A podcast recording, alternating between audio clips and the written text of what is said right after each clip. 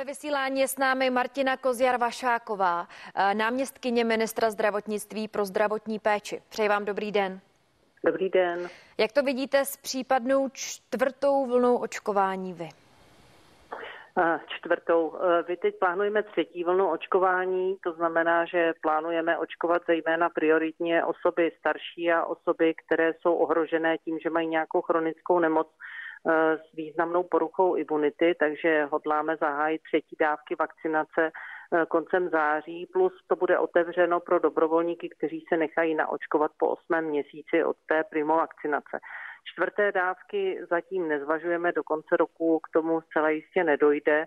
Bylo by to pouze v případě, že by se třeba objevila vakcína, která by už zohledňovala nějakou úplně novou variantu viru, protože zatím víme, že i proti té deltě v podstatě postačí ta vakcína, která je stávající, boostovaná právě třetí dávkou u těch zejména ohrožených jedinců.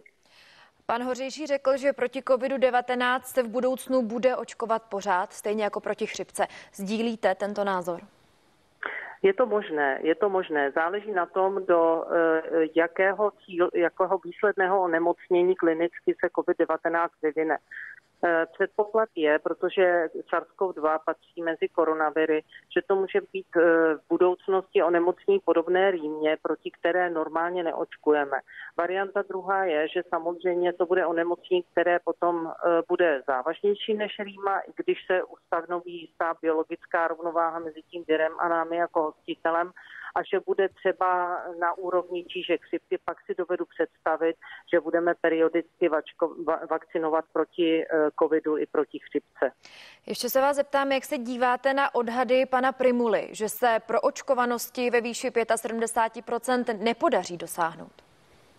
Já si to osobně bohužel myslím také, určitě ne do té doby, než tady nastoupají počty infikovaných natolik, abychom museli počítat s tím, že může dojít i na dopad na nemocnice a na celkový zdravotní systém, zdravotní stav našeho obyvatelstva.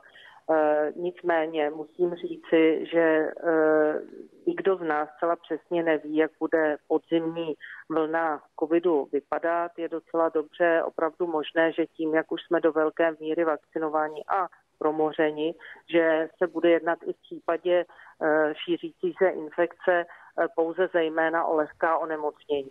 Nicméně musíme počítat i s tím scénářem, že se samozřejmě znovu lidé začnou dostávat ve větší míře do nemocnic a že i onemocnění může být těžký průběh.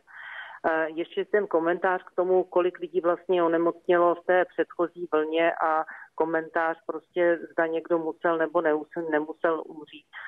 Musíme to vzít tak, že Česká republika byla enormně promořená v srovnání s ostatními státy, takže de facto, když vezmeme a vztáhneme počet těch, kteří zemřeli na počet infikovaných, tak ty výsledky České republiky špatné nejsou. Naopak, jako ten zdravotní systém dokázal z těch infikovaných té předchozí vlně, kteří měli těžký průběh, skutečně řadu lidí zabránit a ta mortalita tam byla kolem 2%, necelá 2%, takže musí člověk korigovat ta data v závislosti na faktických věcech.